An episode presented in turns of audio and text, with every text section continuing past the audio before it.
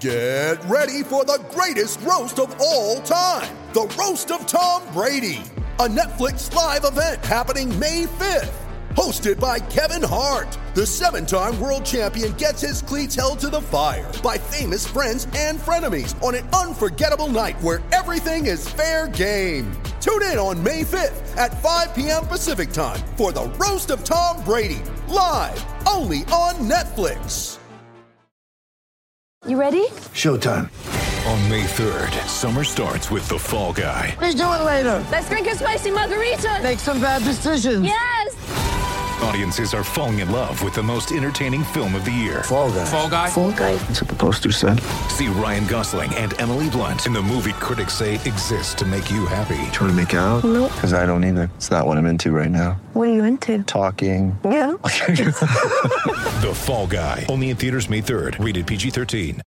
Sign up with MyBookie and use our promo code Gators to get your first ever deposit matched dollar for dollar. Bet anything, anywhere, anytime. With MyBookie. Get the Manscaped Performance Package at manscaped.com for 20% off plus free shipping when you use code GatorsBreak20. Want more Gators Breakdown? Join Gators Breakdown Plus. Starting at $3 a month, get access to unique episodes, plus a blog, chat room, giveaways, shout-outs, and more. Gators Breakdown Plus is furthering the interaction with fans and listeners like you. Head to GatorsBreakdown.supportingcast.fm to join Gators Breakdown Plus today.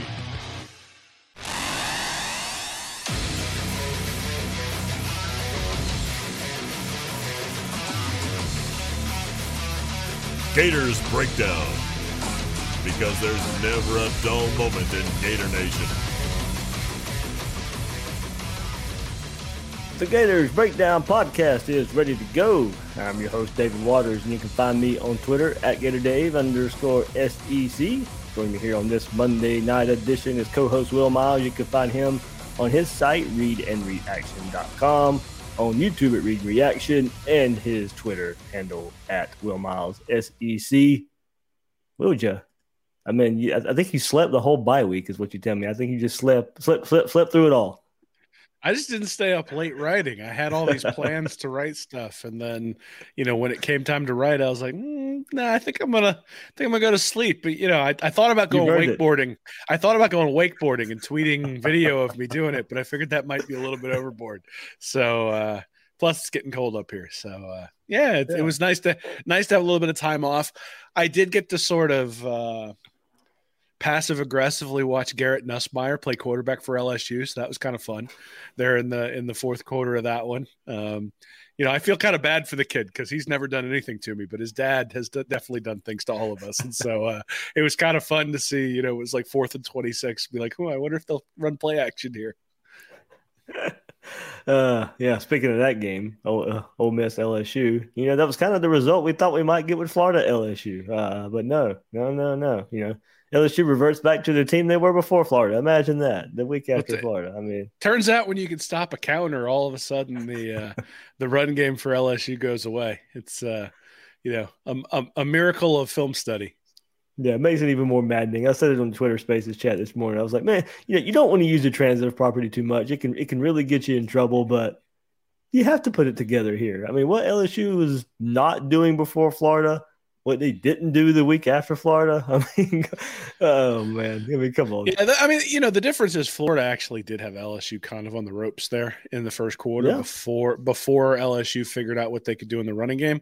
There was a ball that Jeremiah Moon missed that could have been an interception. And then, you know, and without having a guy who could really put his foot on their throat, Florida struggled. And Ole Miss has that guy, right? Matt Corral is quite capable of making sure you're down 21-0 before you know what hits you, and then you're playing catch up. And LSU isn't built like that. And so, you know, they're not a very good running team, but they're not really that great a throwing team either. It's sort of a putrid offense overall. And so you get them down by a couple of touchdowns, and they're going to really struggle. Florida could never do that, right? They got up 6-0, missed the extra point, and then LSU was able to pull ahead, 21-6. And at that point, Florida was playing catch up, which is exactly where LSU wanted them. So different games, different guys behind center. And I think, the reality is if Florida had a guy like Matt Corral behind center the entire game against LSU, then they probably win that one. But, like I said last week, we learned a lot. It stinks to learn when you're losing. But we learned a lot in that game, and hopefully Mullen and his staff learned a lot in that game as well. And we'll see some of those changes against the Bulldogs. Yeah, we'll get into it. You mentioned a quarterback playing the whole game. Will we finally get that here? A switch at quarterback, maybe. Dan Mullen, non-committable statements here when he talks quarterbacks for the second week in a row now. Last week it was the SEC teleconference. This week his normal Monday press conference ahead of a game. So we'll get into that. Mullen's comments on the quarterbacks, not necessarily saying who will start between Emory Jones and Anthony Richardson. But, did say both will play. I guess we'll keep him at his word on that. But we'll get into all those comments right there. And also just opening up the offense a little bit, too. I threw some stats out there on Twitter. Will and I will get into threw those stats out there last week as how much this offense opens up with Anthony Richardson. And also we'll get into Will's latest at readandreaction.com and analytics and maybe not telling the complete story with these Gators. It is in some way. Some way it's not. At least with the 4-3 record, it's not, Will. So we'll get into it. Good work there. I know a lot of people have been reading it and sharing it all over the Gators Breakdown Plus board, the Discord server, and I know out there on Twitter as well. So good work there, and we'll get into that one. No, it should be fun. Yeah. Plenty to get into. We'll start there with Mullen's presser here on Monday. Still not naming a starting quarterback, Will, and the plan is to play both quarterbacks. Like last week, the message is the same. Quote from Dan Mullen, "We're going to keep playing them the same way." Mullen said, "We plan on playing both of the guys like we have." Now, look, of course, well, I think you can look at this. So sometimes what we do here on Gators Break, we give the look both from both sides. So some of this could be, of course, to make sure both quarterbacks are ready to go just in case of an injury. Been told the reps are 50-50, more so than they have been, with AR getting more right now than he was earlier in the season. Quote from Dan Mullen here to even more on Monday. You've got to get both guys ready to go play. We get both guys a lot of reps. Maybe it's probably a little bit more even than a lot of other places where like the starter gets a lot of reps and the backup gets minimal reps. The quarterbacks, we try to keep them even so they're both ready to play. You're a snap away from getting those guys on the field. So you kind of do that with a lot of positions across the board. You roll them through to get the reps, to get them ready to play. Now, it was asked, Will, what if one quarterback shows the hot hand? One more quote from Dan Mullen here. It certainly fell into that last week. He said, "Every game is so unique in how it plays out, so we'll have to see how the game plays itself out." So some more talk from Dan Mullen and quarterbacks, not necessarily naming a starter, extending what he said last week. And I know many would have loved for Mullen to come out and name Richardson the starter. I would have loved it too, but it's not going to happen the week of the game. Now, I don't think it makes any difference at all if you win or lose this game versus Georgia, but in announcing a starting quarterback, it doesn't matter. Mullen can name Jones or Richardson the starting quarterback. That's not, doesn't mean or not mean or not announce it. It doesn't mean Florida's going to win or lose versus Georgia. You got to go out there and play the game. But all these coaches look for any advantage they can think of and try and take advantage of it. So I don't blame Mullen. The team may know and won't say anything. We didn't get either quarterback for today's media session. So, for me, not naming a starter, we'll see where it goes. The plan to still play both quarterbacks is out there. That probably irks many more so than anything out there. But even that's part of the off-field strategy for Mullen. If AR is going to start and play the whole game, you're definitely not going to let that out. But as I said, that type of holding back, that's not going to determine if Florida wins or loses the game. It's going to be because the quarterback went out there, performed well, played well, took advantage of his opportunity. Now, not because of what Mullen says or does or says in a press conference. Now, I know the PR would have been great for at least from the fan base side of things if Mullen comes out and says, yeah, Yeah, we're gonna roll with Anthony this week, but you can't really expect that right here. No, I mean, the fact that they still have Todd Grantham as defensive coordinator is proof that they don't make changes for PR's sake, because if they were going to make changes for PR's sake, they would have left him on the tarmac with Ed Orgeron there when they left Baton Rouge. I mean, coaches shouldn't make decisions based on PR. I'm just saying it would have been a great PR move, but just because it would have happened, not necessarily you make it because of PR. Sure. And we're also talking about a coach who keeps his spring practices very vanilla, who even when they're open, who keeps his fall practices closed as best he can. So this has always been sort of a strategy. And, granted, if you're choosing between Emory Jones and Kyle Trask, it probably makes more of a difference for Georgia in terms of who they're preparing for, as opposed to Anthony Richardson and Emory Jones, where they're going to prepare relatively similarly. Though obviously the quarterbacks do things a little bit differently because the results have been very, very different.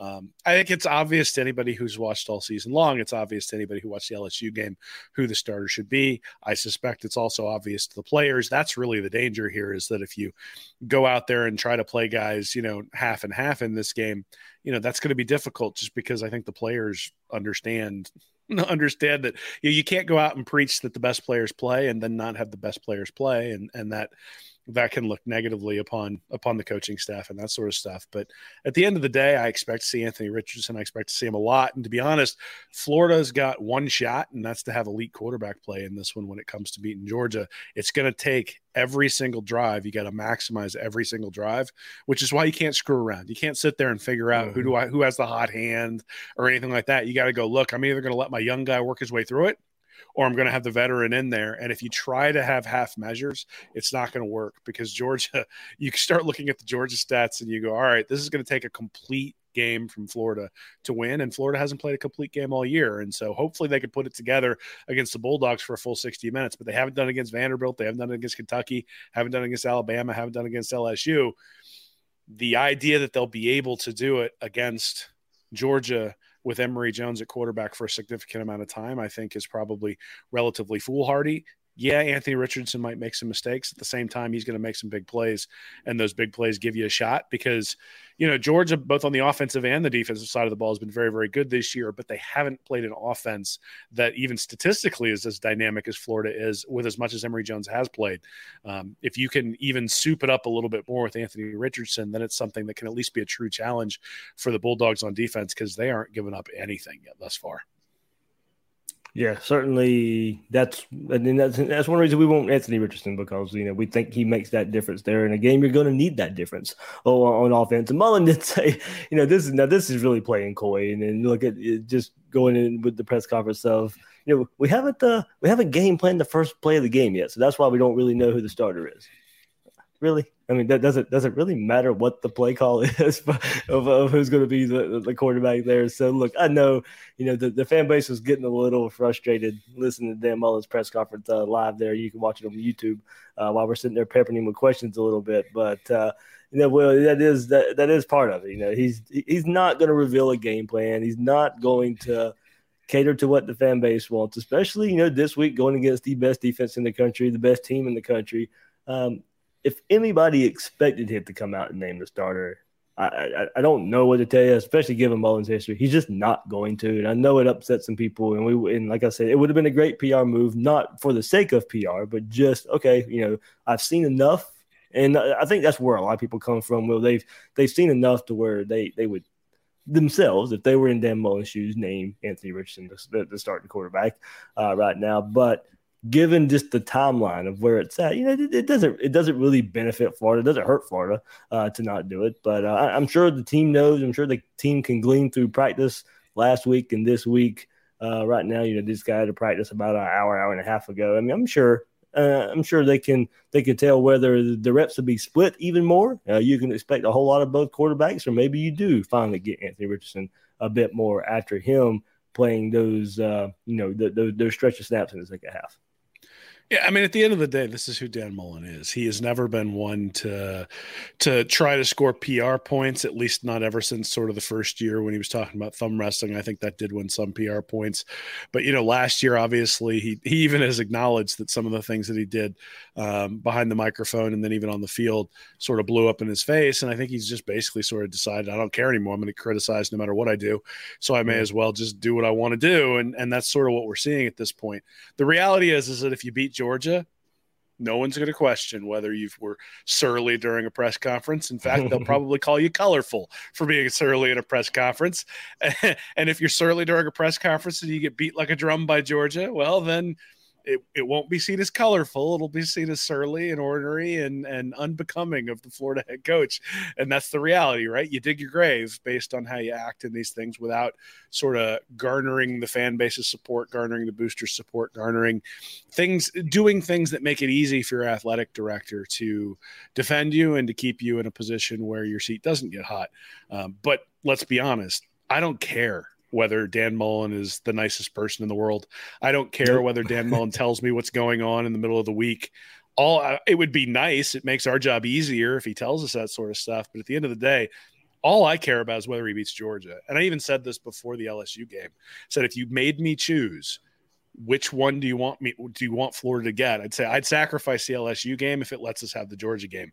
And he sacrificed the LSU game, so let's see whether that can let's see whether he can get the Georgia game, because 2-8 against the main rivals and 4-4 for the year, and you know, if it's a convincing win for Georgia, is not a good look in year four, regardless of what I wrote today. It's you know, the reality is that's not good enough at Florida. Dan Mullen knows it, the fans know it, and he's going to hear about it. Yeah. And Dan Mullen did say today, it doesn't matter who starts, Will, it's who finishes the games. So you know, that's what we can take, you know, from Dan Mullen a little bit there. Of course, you know, you and I were kind of joking before we started rolling here. Is, you know, what does that mean? Emory for one snap and AR the rest. You went the other way with it, and maybe AR the first snap and Emory the rest, just to send messages. And look, we're joking here. We're just having a little bit of fun. I don't know, man. Didn't Muschamp do that with Brissett and Driscoll in like 2012? Yeah. Like Brissett came out, took one snap, and then he brought in Driscoll. We didn't see Brissett. Well, weren't they on the field at the same time? One was like quarterback, and one was receiver. Or you might have been right. One took one snap, and then one took the very next. Or no, was it Treon? Was it Treon and Greer? I can't remember. Yeah, but yeah, I know it's happened before where they were playing coy about who the starter was, and the guy came out and took one snap, and then the other guy came in and basically played from then on out. I hope that's not what happens, but hey, if Mullen sticks it to me, and Emory gets that first snap, but then AR comes in and lights up Georgia the rest of the way, I'll be perfectly happy. And to be honest, look, I think Emory Jones will do a decent job if they give him the entire game against Georgia. I do. I think he'll do a decent job. I don't think decent is anywhere near enough to beat this Georgia team, and that's the problem is that, you know, Florida might put up 21 or 24 points, but you're going to lose by 20 if you do that. And so – you know, you're going to have to do that. I don't see that.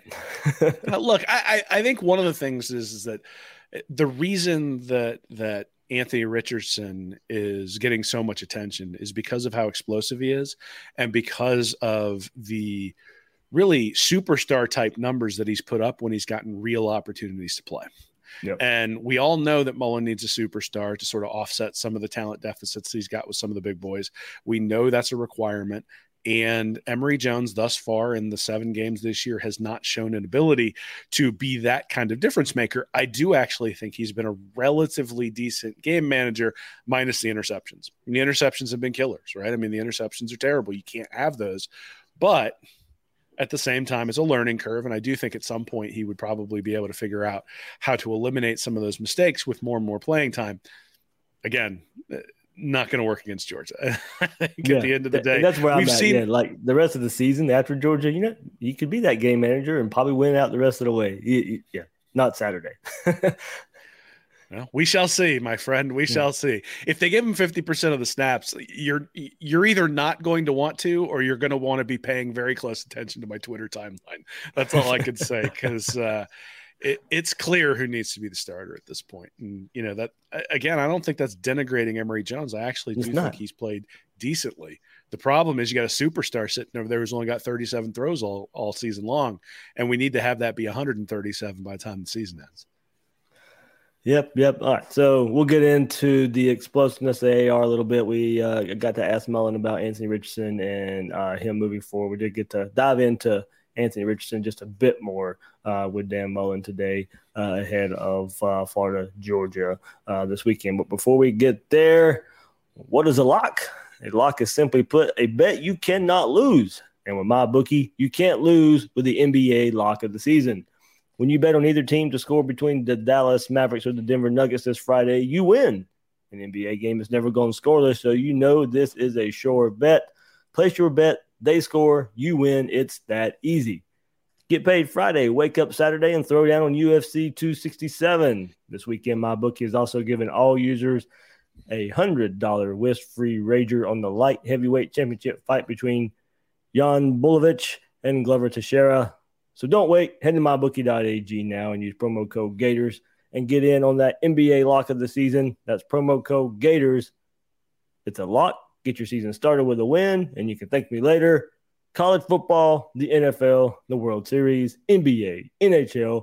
You can bet on it all at MyBookie. Bet anything, anytime, anywhere with MyBookie. In this football season, you know what that means. It means we're going for two here with the sponsors for today's show. Manscaped, blitzing through hairs has never been easier, and it's time for you to join the 2 million men worldwide who trust Manscaped by using code GATORSBREAK20 at manscaped.com for 20% off plus free shipping. The Performance Package 4.0 from Manscaped is the perfect package for your package and a key for a great grooming and hygiene routine to make sure the boys downstairs are smooth like Tom Brady in the fourth quarter. First off, the new Performance Package 4.0 includes the new Lawnmower 4.0. The fourth-generation waterproof trimmer features a cutting-edge ceramic blade to reduce grooming accidents. The Performance Package 4.0 also includes the Weed Whacker. This nose and ear trimmer is the best I have ever tried. Pretty much the only one that actually works.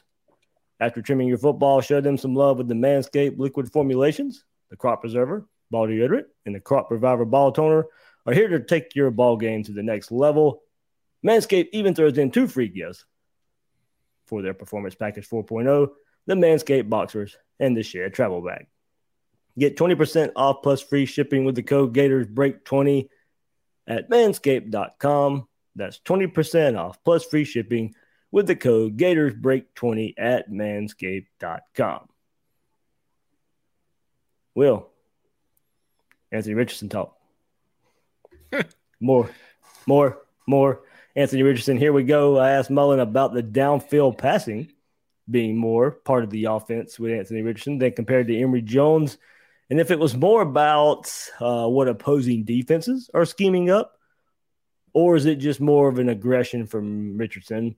Quote from Dan Mullen here, I think probably more defenses load up the line of scrimmage when he's in there. Blitz a little bit more when he's in there, Mullen said. It's kind of the different looks that they play you in. Well, the last time we saw Richardson, Mullen offered up this assessment of the quarterback's play. Quote, I thought he did a couple things. He got into the flow of the game, managed the game, made some good decisions, missed a couple of reads here and there. We have to continue to improve on. But it was great, especially being on the road in that environment, to be able to get into it and be able to handle everything with the crowd noise, with the pressure, all the things that came with it. I think he handled the situation pretty well. So, Will, with the pressure of playing from behind on the road, bringing Florida back, making a game of it versus LSU, we still aren't getting our answer. If we'll see more from Richardson, from Dan Mullen, for whatever reason, you know, look, there's no doubt. We should see him more as the offense just opens up with Anthony Richardson. Here we go. Missing those stats I put up here. If you're watching on YouTube, you get the graphic version here. You can look at these graphics, easier comparison here. But, Will, I mean, this is just at the basic of it right now. Explosive pass percentage. Jones, 8% of his throws are explosive. 21.6 of Anthony Richardson's throws are explosive. Yards per attempt, 7.4 for Emory Jones. 10.6 for Anthony Richardson. Yards per completion, Emory Jones, 11 yards per completion. Anthony Richardson, 18.7 yards per completion. Passing touchdown percentage, 5.7% of Emory Jones' throws goes for touchdowns, 13.5% for Anthony Richardson. That is first among SEC quarterbacks with a minimum of 30 attempts. Explosive. Gets number one wide receiver back involved. Jacob Copeland stats, as I said, opening up the offense right here. Well, there it is. Jacob Copeland's numbers there. I mean, the difference that we see here between these two quarterbacks and opening up this offense helps the number one receiver, Jones to Copeland, 16 of 25, 211 yards and a touchdown, 8.4 yards per attempt for Jacob Copeland from Emory Jones, 13.2 yards per completion. And the reason I added this, 7.1 yard average yard to game, just to kind of compare.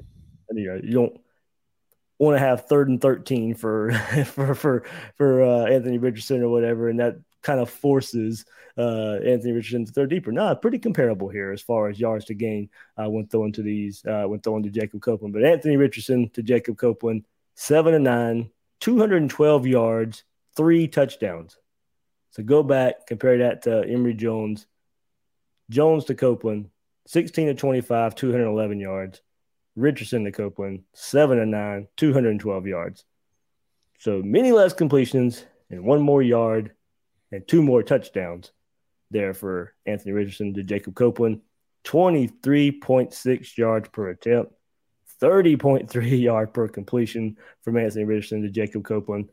All that with 7.6 average yard to gain. Will the numbers say it? The numbers show it.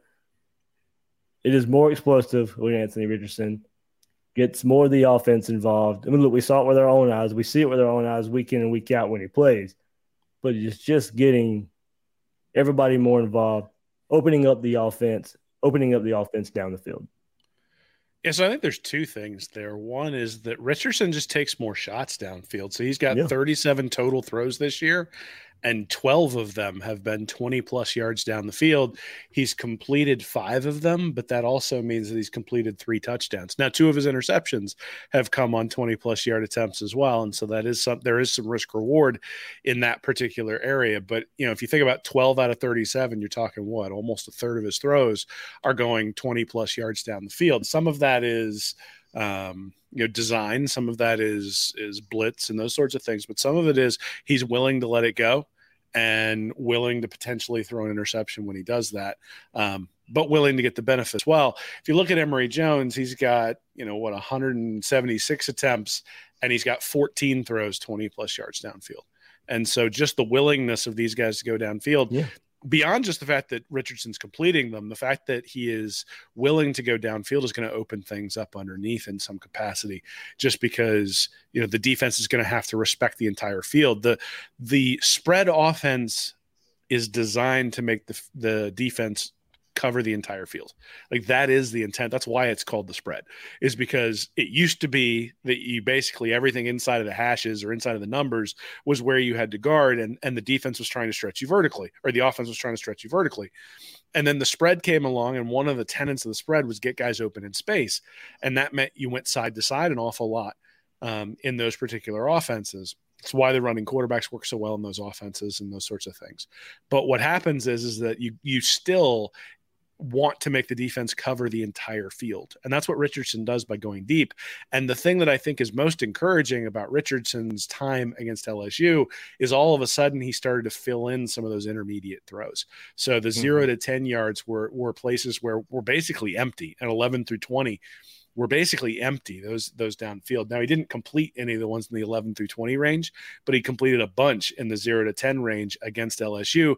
He was able to make a bunch of very nice throws in those ranges, make the right reads, find the right guys who were open, those sorts of things on some of the shorter throws, which is something that you would expect him to struggle with based on what he had already done throughout the year, which was basically screens behind the line of scrimmage and then deep throws.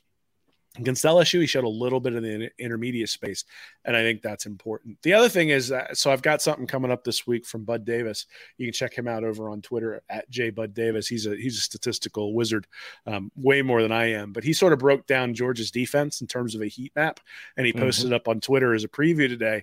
And the places where you can get Georgia are deep, deep left, deep right. And then on the left-hand side of the defense, basically between 10 and 20 yards.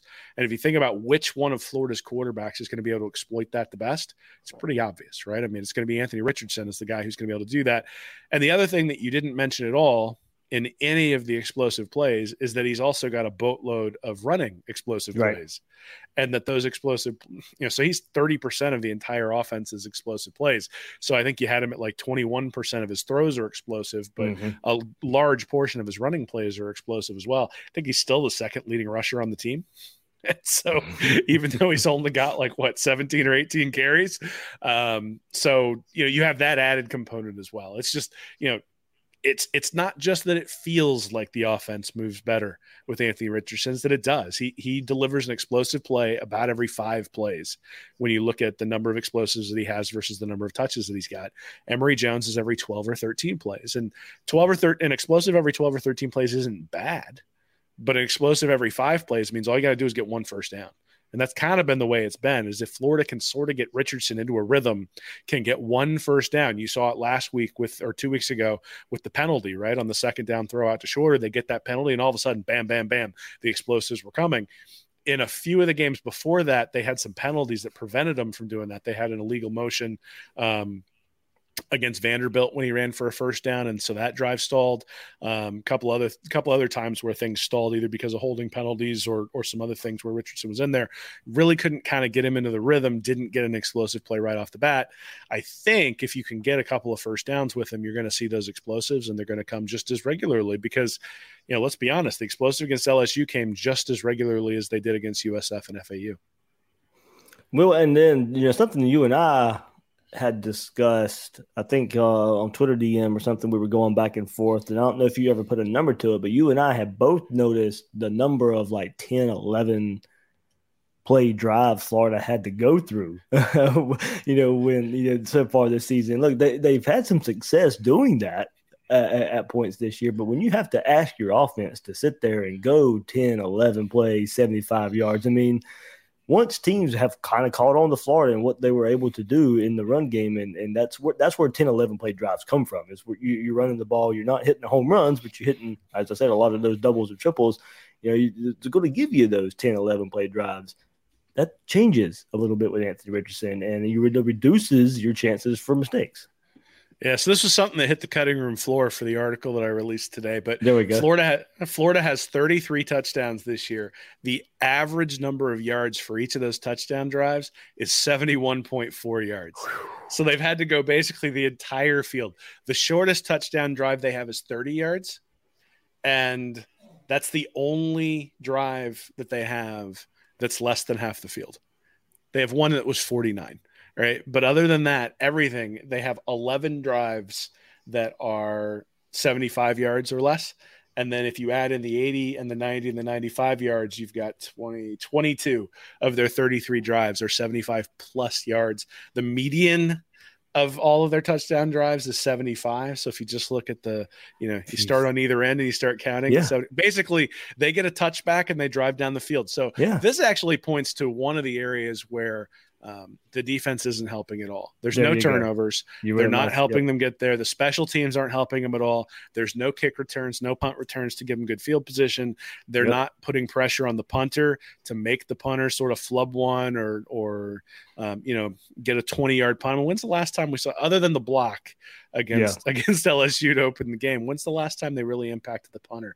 So those are the things I think that need to improve really when you look at this, is that when you're asking the offense to have to go 75 yards, and to your point, I didn't actually do the calculation of number of plays, but when you're asking the offense to do that, and like you said, 11 for 75, 10 for 80, 15 for 88, 4 for 63, and then Anthony Richards comes in, it's 1 for 75, 1 for 80, see that. I tell you what, that is the difference in the offense, right? Is that when Anthony Richardson's in there, you have the possibility of a 3-play drive. I think there's only one I can remember all year long. It was against Vanderbilt. There was a 3-play drive that Emory Jones hit Jacob Copeland twice on and scored a touchdown, sort of put that game away.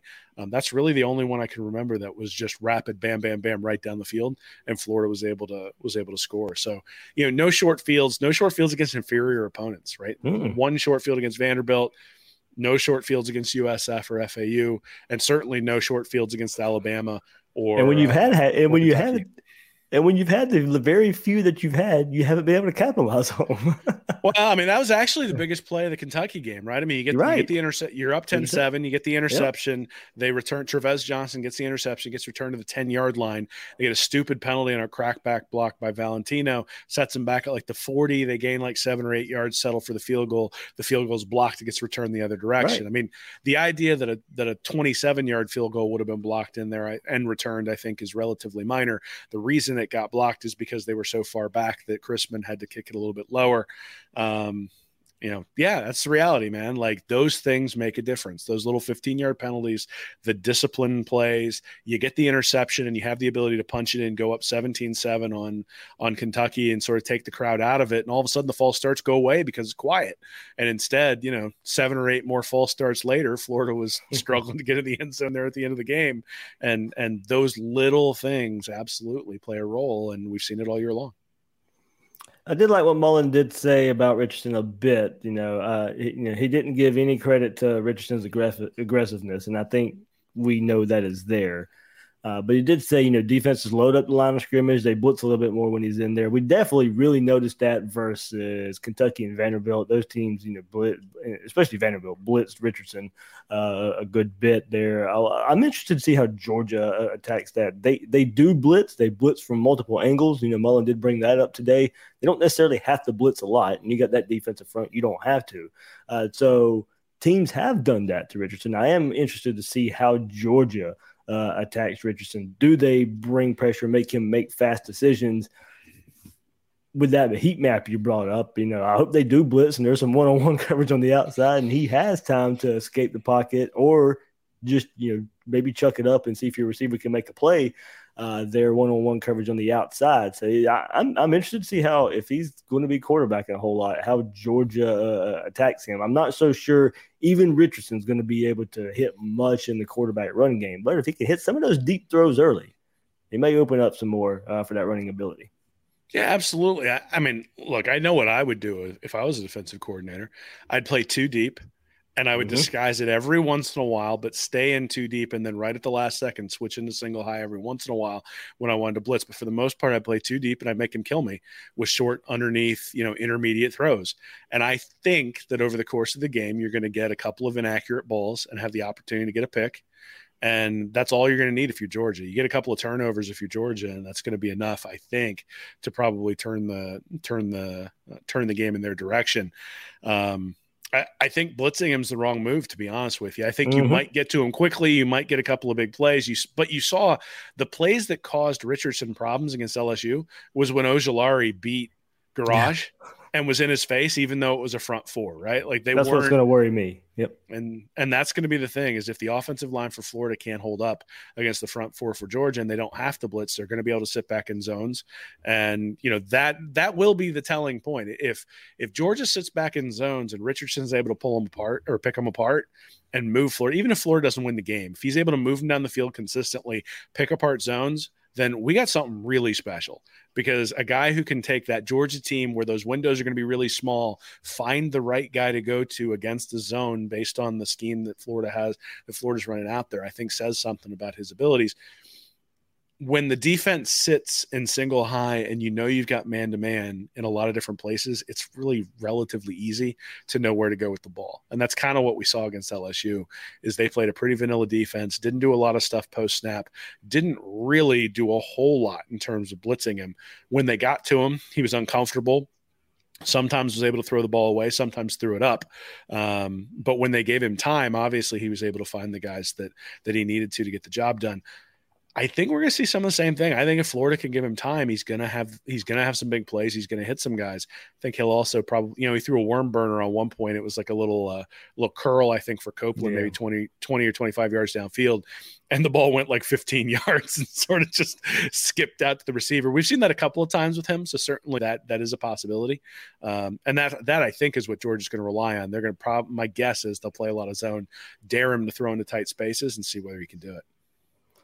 Will, a little bit of breaking news. Of course, we don't talk much recruiting during the season, but we kind of have to. Four-star cornerback Julian Humphrey decommits from Florida tonight. He was the highest-rated commit in the class after highest-rated commit last week. Shamar James decommitted from Florida. So now cornerback. Look, this one kind of had been brewing for a little while anyway. All those visits, of course, during the fall. But Julian Humphrey does decommit from the University of Florida's 2022 class now. So big hit for the Gators. He was the 94th ranked player in the country, the 12th ranked cornerback in the country, and now decommits from Florida. So oof, ouch. But here's the thing, Will. I think we know more than likely there's going to be a defensive coordinator change at the University of Florida. So this is the other side of that that's going to come with it. Put it this way, and I said it last week with James decommitting, Shamar James. There's two ways to look at it. Either the defensive coordinator is not going to be here, the defensive coordinator or position coach they committed to is not going to be here, so that's going to lead to decommits, or what this defense has been putting out on film. Do defenders want to play for that defense? So. Well, really no surprise.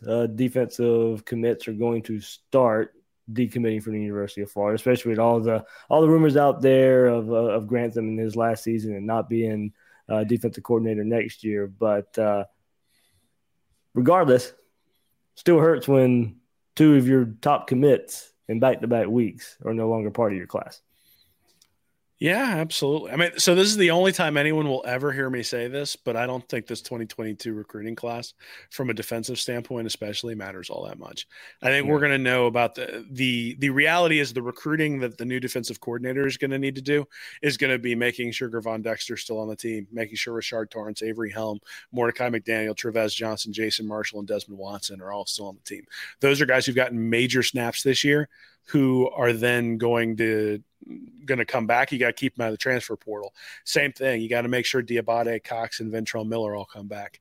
And if you do that, you've got a really experienced defense to go with Anthony Richardson on the offensive side of the ball, and you have the makings of a team that can turn things around. If those guys decide, if a large portion of those guys decide to go to the transfer portal, the 2022 class wasn't going to fill those gaps. You're going to have to go to the transfer portal to replace them.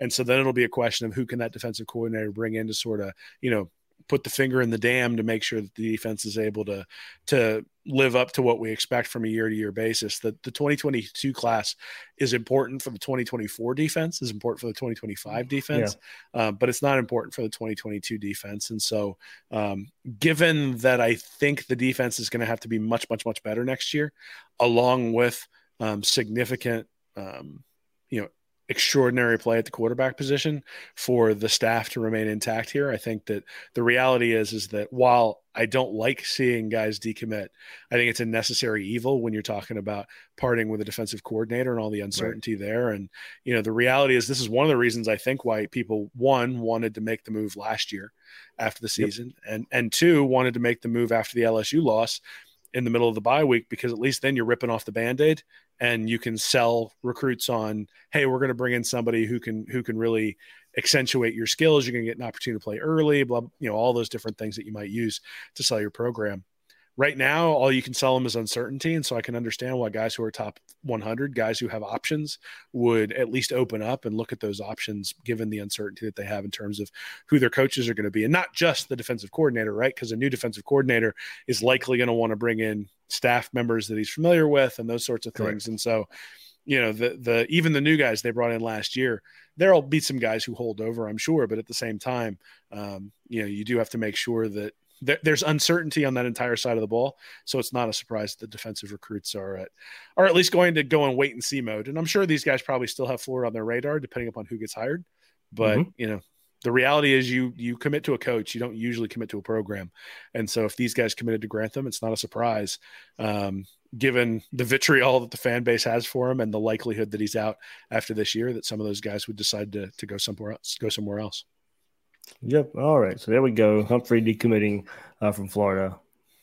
And yeah, Will, you hit the nail on the head. That was kind of going back to why I wanted the move to be made after 2020 season, and maybe a little more look ahead to 2022 and getting that new defensive coordinator and recruiting going for, 2021 season, where you take your bumps and bruises there in 2021 and set up for a big 2022. But we're faced with a different reality.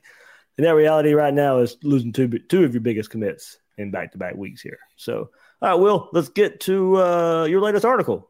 Been shared around social media a good bit today that you released. And look, we just showed you numbers how they add up to the quarterback position and how it should signal a change at that position. But sometimes numbers and analytics can be deceiving, not tell the entire story. And Will, your latest article you show with some metrics out there that Florida should be a better team than the 4-3 record indicates. Of course, that's not the case. This kind of goes back to last week in our episode on the issue of Florida football right now. There are a few things adding up to why Florida's 4-3. And going back to the message of last week, there are issues that show up this season in areas where Dan Mullen and the Gators, they used to be able to hang their hat on, not so much this year. And Will, you blew me away with the baseball analogy over the weekend, and I'm glad you included it in the article, man. But that was good in how things break out and just sheer luck sometimes. Yeah, I mean, there's a concept in baseball analytics. It's called base runs, and the idea is that if a team comes up and gets a walk, a single, and then a home run, they score 3 runs, right? Pretty straightforward. But if you adjust the order in which they do those things, so they get a home run, a walk, and a single, then they only score 1 run. And, obviously there's any sort of permutation you can have of those sorts of things. And over the course of 162 games, those things start to even out.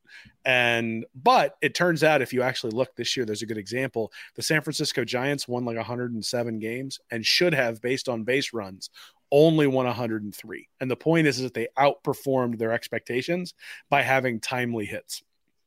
And this happens in football too. The difference is in football, in the NFL, you've only got 16 or now 17 regular season games.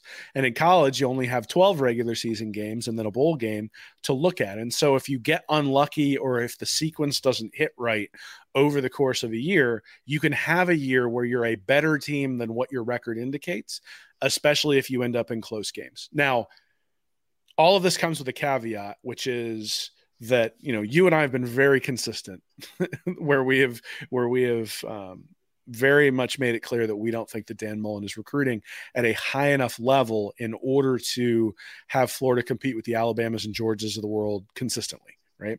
At the same time, he's been incredibly unlucky in 1-score games both this year and last year. And so the 8-4 record last year really is an underperformance of what all the statistical metrics, all the analytics, the S&P, the SP plus, the FEI, the FPI, any of the different metrics that are out there measuring teams have all had Mullen's teams in the 7-11 range in all of those metrics in terms of being a top 10 program. And I think that's important to take into account, because when you look at the program under Will Muschamp, or you look at the program under Jim McElwain, that's not where the program was.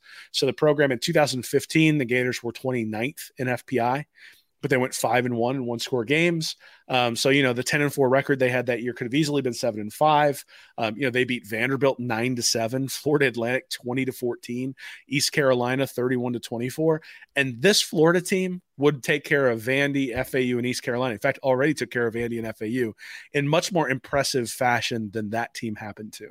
And because they didn't have Alabama in the regular season, because the East was down, that team goes 10-4, but had to do it with an awful lot of luck. Same thing in 2016. They were 22nd in the FPI, but they were 2-0 in 1-score games, beat Vanderbilt 13-6, and then beat LSU 16-10 on that goal line stop where they stopped Darius Geis, the hurricane relocation game and all that sort of stuff. But, what if they don't stop Geis and they lose that game? That season feels a lot different. And so you know, the Gators in 2018, they were 11th in the FPI, but they did win a bunch of close games. They were 3-0 in those games. They were 3-1 in one-score games in 2019. They were 9th in the FPI. Last year, they were 11th in the FPI, but they went 0-3 in one-score games. And now this year, the Gators are ranked 7th in the FPI. And really, if you look at any of the advanced analytics, that's kind of where they are. They're somewhere in that 7 to 11 range. But again, they're 0-3 in one-score games, Alabama, Kentucky, and LSU. And so what that suggests is that they're better than their record. In fact, I went collegefootballdata.com has a really cool feature where you can look and see. It's called post-game win expectancies. And basically it says, if the game was played again, and you got these exact same stats, how likely is it that Florida would win the game or that, you know, the team would win the game? And in the Alabama game, 91% of the time, Florida wins that game. The Kentucky game, 60% of the time, Florida wins that game. And the LSU, only 7% of the time, Florida wins that game. So the LSU game, they deserve to lose. The Kentucky game, they probably win, assuming they get a tackle on the blocked field goal. And then Alabama is a game they probably should have won based on the metrics in that game. And in fact, if they don't miss the extra point, then probably they do at least get that game into overtime. So I know 4-3 feels bad. I know no one's happy with it. I know it's not good enough. And one of the ways you avoid getting in those one-score games is by having so much more talent than your opposition that you don't get in them a lot. So the fact that I keep saying Florida went 3-0, 3-1, 0-3, 0-3 means they were playing in 3 1-score score games every year. Alabama only gets in one or two of those every year. And you saw it this year. They got bit, right? They got into a one-score game with Texas A&M, a bunch of kind of fluky turnovers. Things weren't going their way, and A&M was able to put them away. And part of that is I think Alabama's not as good as they were last year. But part of it is they don't get in one-score games very often. And so even if most of the time one-score games end up as 50-50 propositions, and even if Alabama gets in, say, two of them, they're still going to go 1-1. And if you're the Alabama Crimson Tide, you go 1-1 in one-score games, beat everybody else, you're still in the playoff. So you know, there is a recruiting component to this where that helps avoid get in there. But the underlying statistics, and I think this is the important part, I've been asked a lot by a lot of different people, you know, is it time to make a change from Dan Mullen? And I think what the underlying statistics suggest is that he's going to struggle to be consistently competitive with Georgia, consistently competitive with Alabama. He's going to have to hit on an elite quarterback. But we might have that, right? And so to make a change in the middle just because he's being a little bit stubborn and not playing that guy in the year where you're already 4-3 does not preclude him from playing the guy next year in a season when the defense has a bunch of people coming back. You have a top 10 team anyway, based on all the underlying analytics, and you would expect a bounce back, and you would expect the ability to sort of, with better quarterback play, to avoid more of those one score games and potentially play those at 500 as opposed to going 0-3, which would make this season feel a lot better. So, you know, it's one of those things where, look, I get it. 4-3 is frustrating, but you can point to a play or two in each of the losses. You know, I pointed out in the article the interception that was dropped by Brenton Cox against Alabama. There was an interception dropped by Jeremiah Moon, and then the penalty we already talked about on the interception by Treveez Johnson against Kentucky. If those three things had gone Florida's way instead of against Florida, I think they win all three of those games. Obviously, that didn't happen. The lack of timeouts at the end of the game against, or at the end of the first half against Kentucky, certainly cost Florida. Some of the conservative nature of that game plan against Kentucky cost Florida. Those are all things that need to improve and need to get better. The fact that the defense has looked like it's sort of teetering on the edge all year, even though some of the underlying statistics look okay, some of that is because of the level of competition. And some of that is because, quite honestly, the other teams have been doing them a favor. If you think about Vanderbilt, should have probably had 13 points in that first half, but they missed a couple of field goals and then were, you know, had the fourth down conversion that I thought was a catch that they overturned there down the goal line at the end of the half. So it's not perfect by any means. I'm not sitting here saying that the program is set to take off, but I am saying that the reality is that the people who are getting upset about recruiting now are 4 years late to the party. that people, if you were okay with the recruiting in 18, 19, and 20, and 21, to now get upset about the recruiting in 22 because this particular season didn't go Florida's way, to me is a little bit unfair. Like, if you looked at it and said, you know, we've been pretty consistent about this, right? That the recruiting is going to necessitate a transcendent quarterback and elite quarterback play. And now Dan Mullen has potentially a guy who can be that guy. And I think you have to give him next year at least to prove that he either is or isn't. And if he's not, then I'm going to be one of the people who says, okay, you got to bring in somebody who can recruit better. But if you bring in a defensive coordinator who can shore up that side of the ball, if Anthony Richardson turns out to be special, well, now you've got a situation like Auburn in 2010 or even LSU in 2019, where the year before those teams weren't great. They were inconsistent. They were difficult to watch. I remember watching LSU play UCF in the Fiesta Bowl the year before Burrow and LSU took off. And I was just sitting there going, I don't know how anybody can watch LSU play. They're so inconsistent. They make so many mistakes. They outgained UCF by like 300 yards in that game. This is just my memory, so maybe that's wrong. Yeah. But they outgained them by a ton. There was no reason UCF should be in that game. And every time you looked up, it was just like a touchdown or a 10-point deficit for UCF. You're like, how are they not putting their foot on their throat? And it was really, really frustrating. And then the next year, nobody could stop him. And the reason nobody could stop him is because Jamar Chase took a step forward. Justin Jefferson took a step forward. Joe Burrow took about 7 steps forward. And at the end of the day, they had that elite quarterback with recruiting that was worse than Alabama, to be honest, that was worse than Georgia. But they beat Georgia and they beat Alabama because they had that quarterback play. And I think it's worthwhile giving Mullen the opportunity to do that next year as well. Good stuff there, Will. Good stuff. Good summary there of what Will put up there. So go to readreaction.com, read it, take it in. A lot of stuff there. Will has images and video there to go along with it to show those examples a bit better as well. So good stuff, Will. I was looking forward to that one once you threw out the preview to me over the weekend. So good stuff there. Different ways to look at it, of course, as Florida sits at 4-3 heading in to the big game versus number 1, Georgia. Will, I know just a couple minutes more. What's your key to the game, man? Not to give away your preview. If there's one key, not your main key, but if there's one thing you want to put out there, Florida, Georgia this Saturday. Quarterback run game, I think, is probably on the offensive side for Florida. The offense for Florida has pretty much gone as the quarterback run game has gone. Yep. And I don't think it's a coincidence that opened up when Anthony Richardson came in against LSU, part of it because he's going downfield, but he also had an explosive run, a couple other runs where he was able to convert first downs where he needed like 5 or 6 yards, sort of put down his shoulder and got those. I think that quarterback run game is going to be a big deal because there are going to be times where you got to methodically move your way down the field. Not everything's going to be explosive against Georgia. And so you're going to have to give the defense a blow, and I think that'll be a big part of it. On the defensive side of the ball for Florida, I think the big thing is that the front four has to come to play. I think the front four didn't get any real penetration against LSU. Because they didn't get any penetration, then it meant that the linebackers were isolated on those pulling guards coming around with the counter. I suspect that Georgia will run the counter 3 or 4 times there in the first couple of drives to make sure that Grantham has it fixed. He said today they worked on it. He said they've got it fixed. But I suspect Georgia will try to make that a point of emphasis early on, sort of like Florida did with the wheel route last year.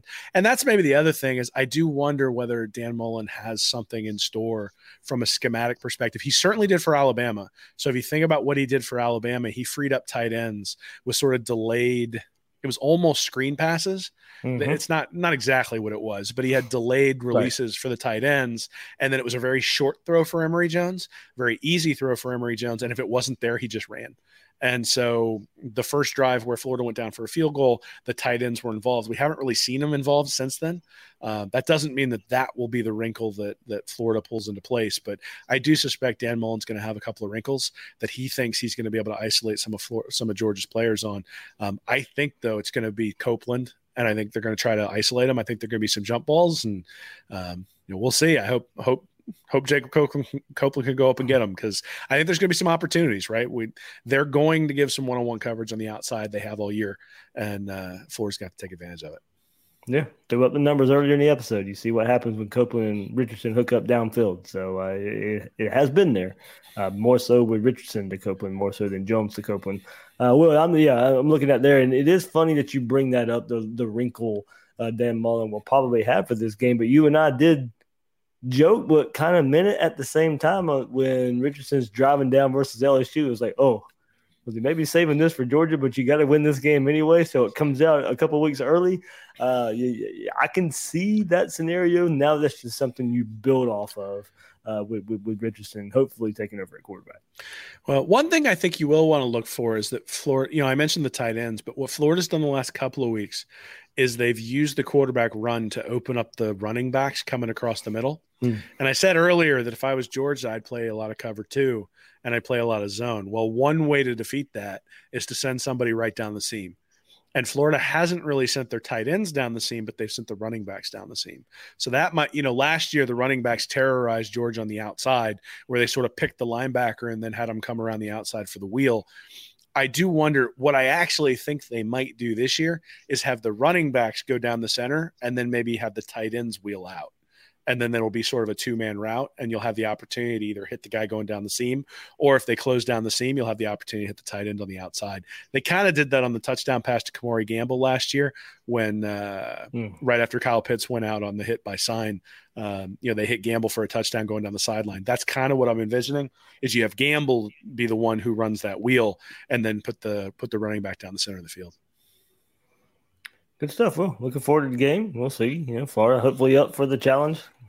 Versus that defense, versus that number one team in the country. We'll be sitting there watching it anyway. Yeah, hopefully coming out with some kind of victory there. We'll take it in whichever way possible. But I will say it is a chance. It is a chance to take on the number one team and go play the game. Go play the game. I'd say based on the analytics, and again, analytics aren't everything. You still got to go out and win. But based on the analytics, Florida's the best team that Georgia's faced. Think Clemson is close. Clemson and Florida are both ranked pretty closely in terms of the overall analytics. Clemson has a much better defense, though, than offense. Florida has a better offense than defense. And if you told me which one's going to give Georgia more trouble, I would say it would be the team that has a little bit worse defense. In Florida, unfortunately, I'm not sure Florida's defense is a little bit worse than Clemson's. I think they're significantly worse than Clemson's.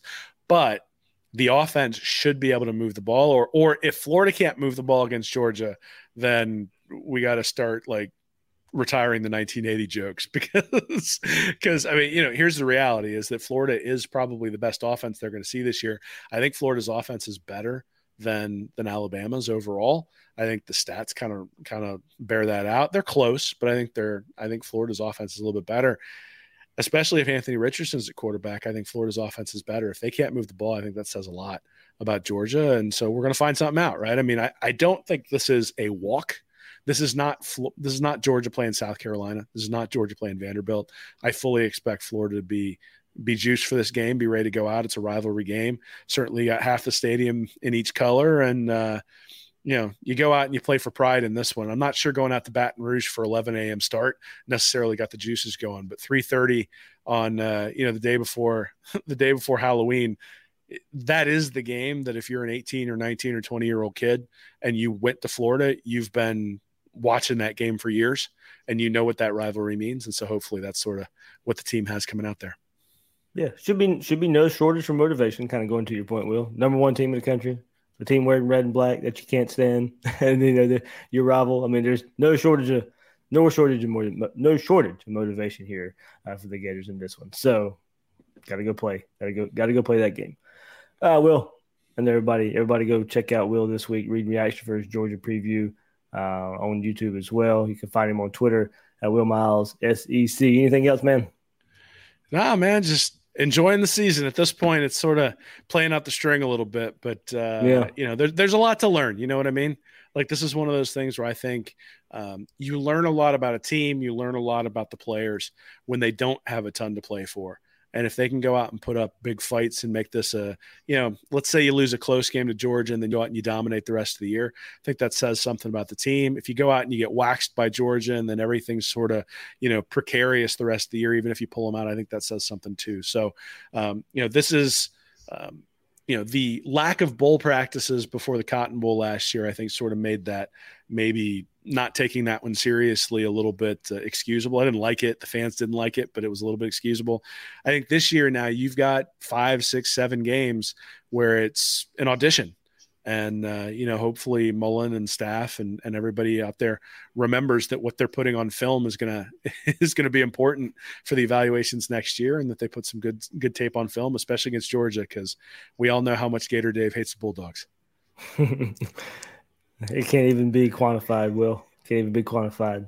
Shout out to all the Georgia fans watching too in the chat. Hate views count too. So all good there. All good there. So all right, that is Will Miles. You can find him at Read and Reaction and on Twitter at Will Miles SEC. I'm the host of Gators Breakdown, David Waters. You can find me on Twitter at GatorDave_SEC.